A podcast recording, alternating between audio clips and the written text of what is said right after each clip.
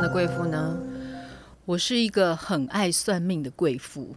那你又是什么样的一个导演呢？我是一个命盘十四点二九分的导演。什么意思？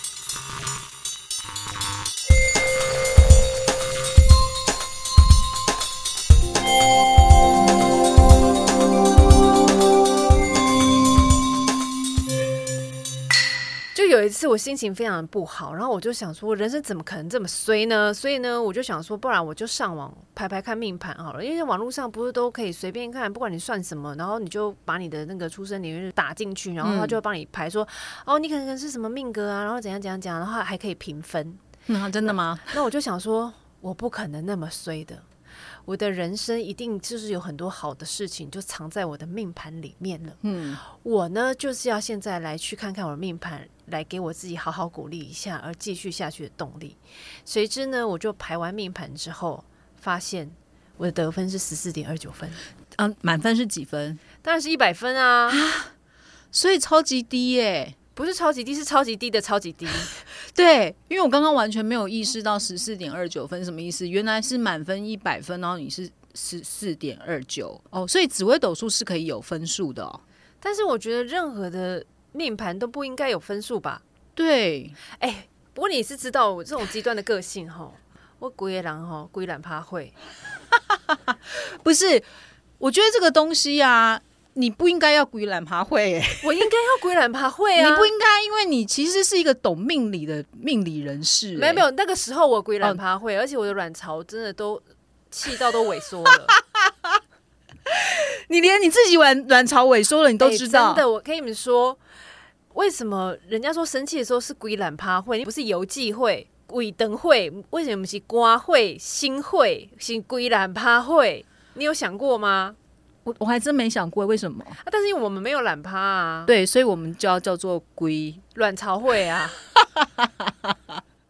好，所以你当时发现自己十四点呃九分二九啦，十四点更高，你九分还更高了。十四点二九的时候，你就龟卵 卵巢会嘛？你好好讲一次，讲三遍，龟卵巢会，龟卵巢，所以你就龟卵巢会了。你讲的好像不知道是哪国的语言哦。对啊，然后，然后，然后你就决定奋发向上的自己去研究紫微斗数，是不是？是了解了。因为各位听众，你们知道，每次啊，我只要在跟命很认真的讨论说，哎，我们接下来工作什么什么要讲，不管我有多认真呢，然后他就会冒出一句说。你是杀破狼，然后不然就是你今年灵丹阁，对。然后我那天 又我都我都记得，然后我我记得我那天也是一样在跟你，又是很认真在讲说，哎，我们接下来那个录音怎样怎么样，然后你就说你最近要运动，每周至少一次。然后我就想说，靠腰，这到底这跟这个到底有什么关系啊？就是你会很容易切入一个命理的主题，为什么会这样？当我知道我十四点二九分之后，我愤而去理解什么叫紫微斗数，因为我要知道你给我这么低分是怎么给的，是什么逻辑，是什么脉络，我要知道啊。我也想要知道。然后呢？然后我就开始研究紫微斗数嘛。对。那紫微斗数其实它就是跟其实跟星座一样，星座有十二颗星嘛。嗯。那紫微斗数它有主星，它也是十四颗星嘛，这同样的道理。那十二颗星跟十四颗星是多两颗，只是它们的属性都不一样。然后你只是把它弄清楚，坐在任何一个宫位里面的属性，它是什么角色性，你把它弄清楚，你就懂了。真的是这样吗？你就拿，因为毕竟我就是学表演艺术的，所以我就弄呃，以做那个那个角色功课的方式来研究星盘。哦，我就理解说，哦，所以他这时候遇到这个情节，然后遇到这个情节会遇到什么样的人，然后因为他的个性在这个时候注入了什么能量？因为每一年都有流年，流年不要说每一年，每一分每一秒都有流秒跟流月流分。那有流秒，有流秒。我跟你讲，有流秒，星象是一直在变动了。你看十二星座为什么会有一直不停的有不同的运势？是因为这个星际他们是每分每秒都在动的，他们都在动了，你怎么可能你？你不会受到影响，你不会有任何的变动。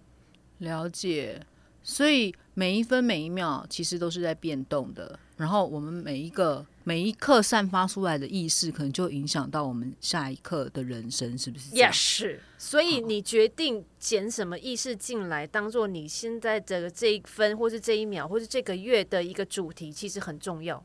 哦。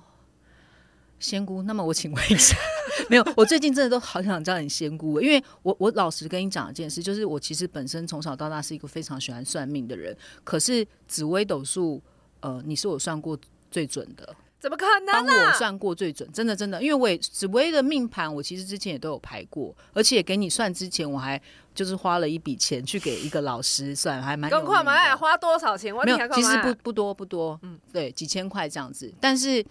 但是他也没有你讲的精辟耶，而且你你你讲的方式是让人家很容易懂，所以我觉得帮人家算命这件事情还是要讲求天赋的。我我觉得你好像就是呃，你你紫微斗数你花了多少时间学会？我其实还没有学会哦。好了，那你。你就是至少哦，理解你刚刚说什么十几颗星干嘛干嘛？这个是花了好几个月吗？还是什么？嗯，应该这么说好了。当我决定对这件事情要展开疑惑的时候，因为好奇心很重的时候，你的身体会受到你的意识的控制，然后你的感官全部打开的时候，你就很像那个章鱼的触角，嗯，就好像贴到了很多很多关于紫薇上面的这些东西。我所以，我我我无法跟你讲说我花几个月或是。多久去理解这件事？而我是花了很多的时间去感受这件事情，它到底是怎么在运作？你凭什么觉得我十四点二九分？我去把它理解出来的。但是也是因为他给我十四点二九分，而开启了我对命运这件事情有不一样的看法。所以我说，有时候人家一直说危机就是转机，我觉得真的是这样。哎，嗯嗯，你刚刚说你非常喜欢算命，我觉得我我就是我问你，你算什么意思的？什么意思啊？什么叫算什么意思？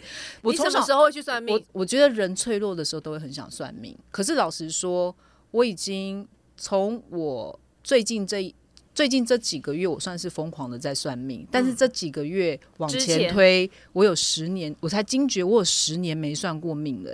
但是但是这十年以前，从我二十岁以后开始工作之后，我就。很爱算命，主要是因为二十到三十岁那中间，其实我们在演艺圈，然后圈内它就是这么波动的一个环境，然后工作有时候有一搭没一搭的，所以那时候我就会很有时候很不安，然后我就很想要常常的去算塔罗牌啊。算对啊，紫薇啊，甚至是曾经养养小鬼的，我全部都算过。所以，真的是你二十到三十岁的时候，真的是对生命充满了困惑跟不安全感。非常非常。那三十岁到四十岁以后，因为后来就结婚，然后生小孩了嘛，其实整个重心是放在家庭的，也没有什么时间去搞算命这件事情了，因为你那边小孩忙都忙死了。有曾经。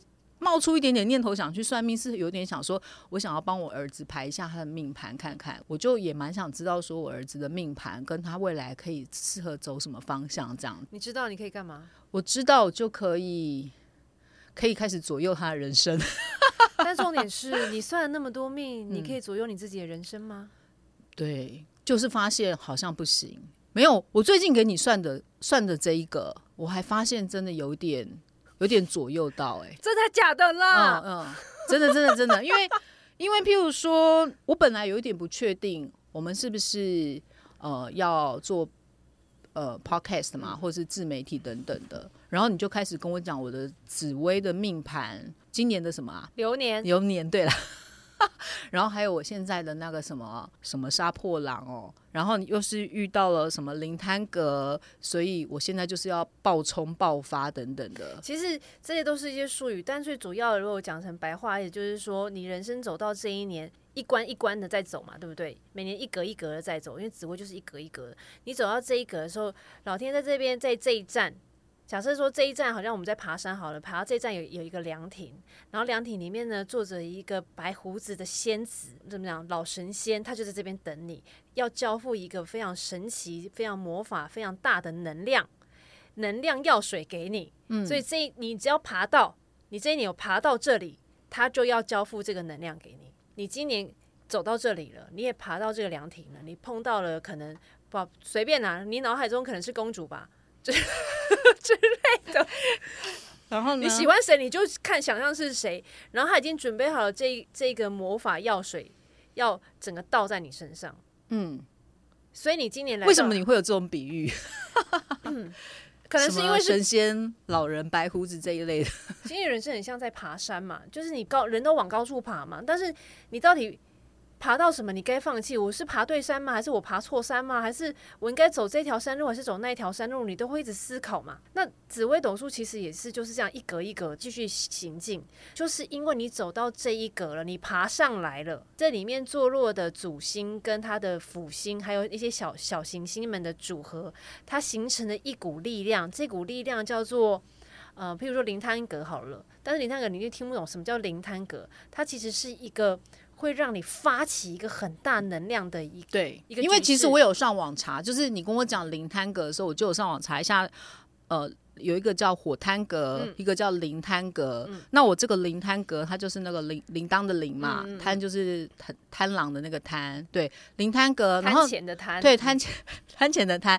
然后好像我在网络上查到是说，如果你是火摊格的人啊，你会你就可以。立马去买乐透，因为你非常有可能一夕致富，突然间的暴富爆发。对，那但是如果你是零摊格的人，你更适于是那种梦想式的爆炸。就是说，如果你有什么梦想、理想的人，你对你要立即去执行，因为他很有可能不会有像不一定会有像金钱上实质的这种爆发，可是你会有。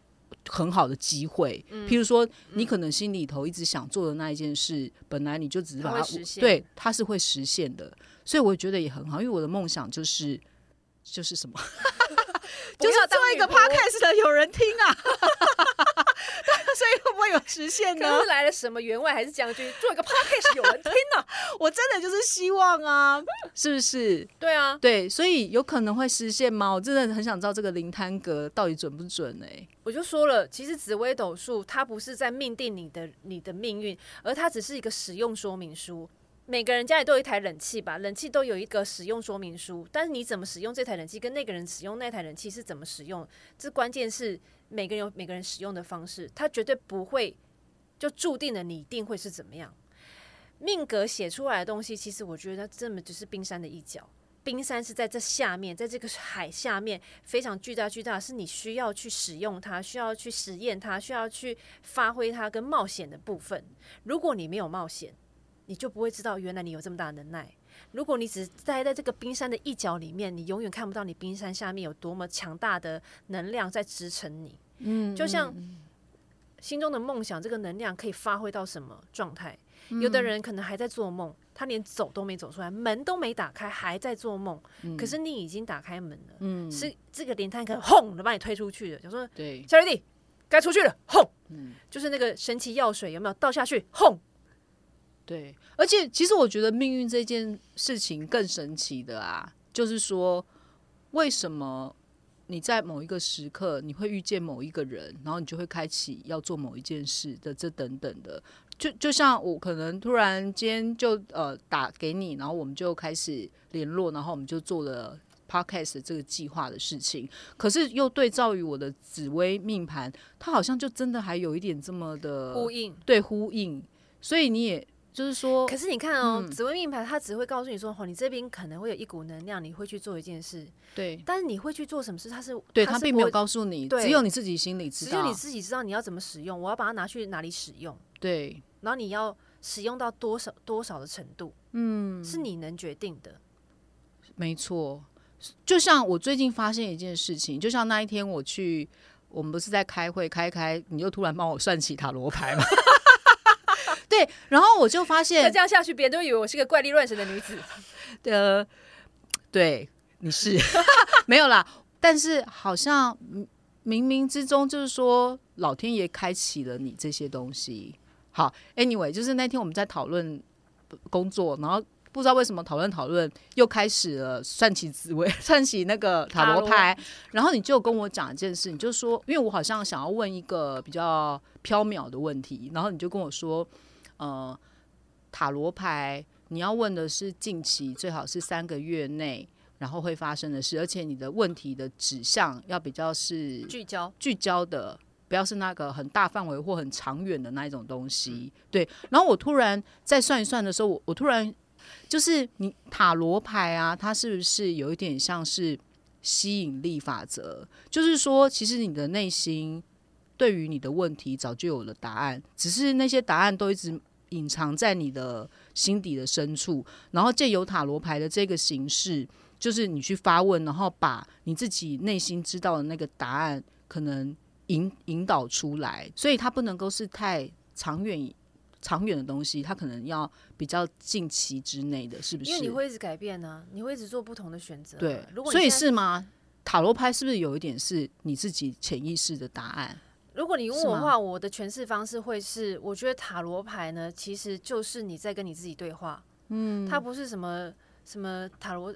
塔罗什么灵媒什么，或是有什么精灵专业？不是的，不是有神仙下凡在那边。我觉得神仙就是你自己啊，你自己下来为你自己翻牌啊。然后塔罗，我每次在算塔罗牌之前，我就是说，请你帮我通达宇宙跟这整个能量，因为我们有个集体意识嘛，嗯，在这个我们看看不见的空间里面，然后你你的潜意识绝对是非常非常跟宇宙一般这么大的。这么多的东西需要你去挖掘，只要你愿意开启，只要你愿意邀请，你就可以透过我觉得任何形式，你就算是塔罗牌抽签，或是任何你觉得你舒服的形式，那都是一个自己对话的过程。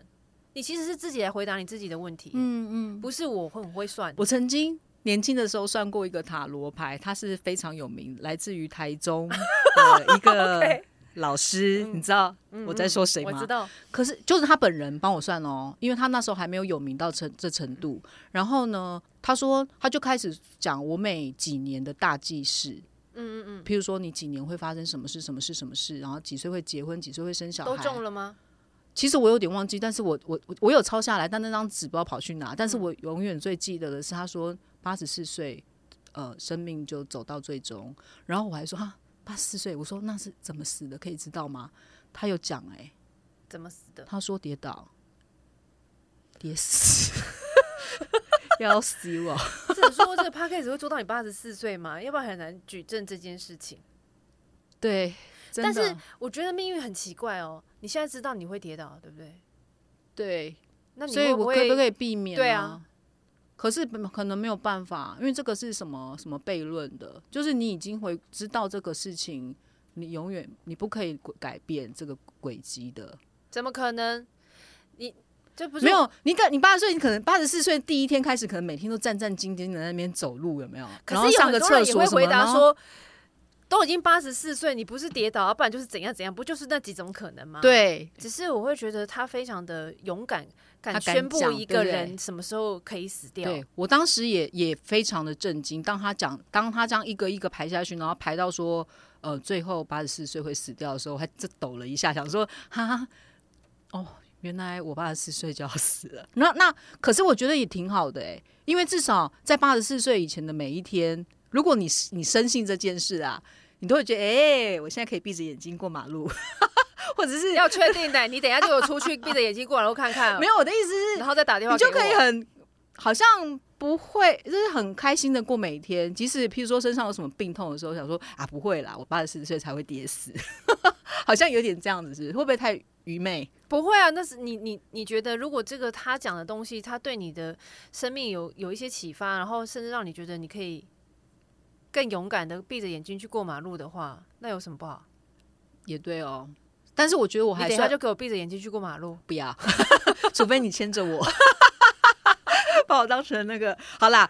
但是我跟你讲，我还算过这个八十四岁不是最猎奇的，不是最猎奇，还有一个更扯。来，我们来欢迎史上最猎奇的算命经验。好，就是我我曾经去那个。